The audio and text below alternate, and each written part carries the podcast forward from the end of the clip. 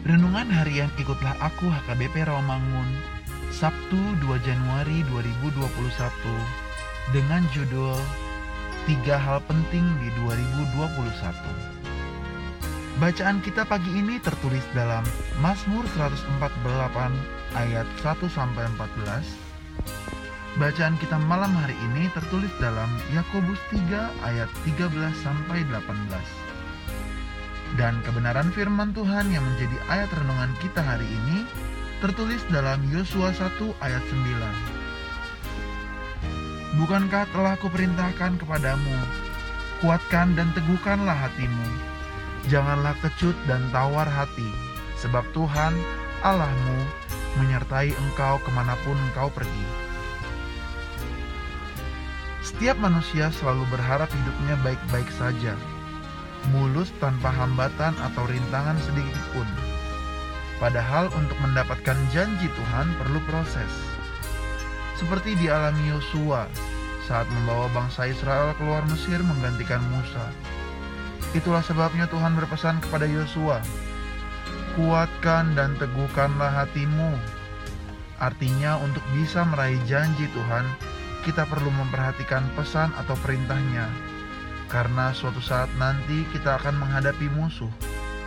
Musuh berbicara tentang sakit penyakit, krisis keuangan, atau masalah lain. Memasuki tahun baru 2021 ini, kita semua juga pasti rindu untuk melihat janji-janji Tuhan digenapi.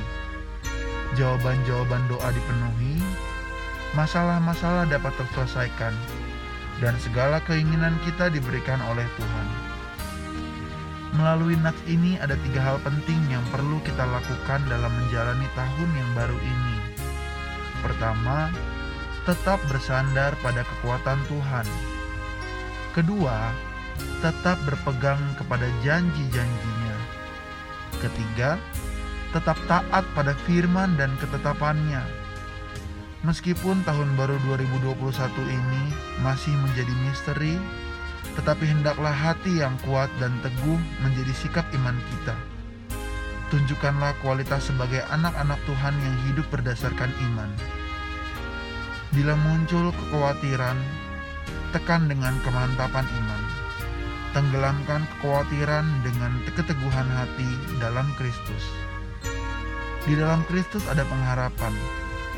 Ia akan selalu menyertai dan menolong kita saat kita membutuhkan seperti pengakuan Daud. Pertolonganku ialah dari Tuhan yang menjadikan langit dan bumi. Mazmur 121 ayat 3. Ya Bapa, tolonglah kami untuk menjadi kuat dan teguh dalam iman kami untuk menjalani tahun baru ini. Amin.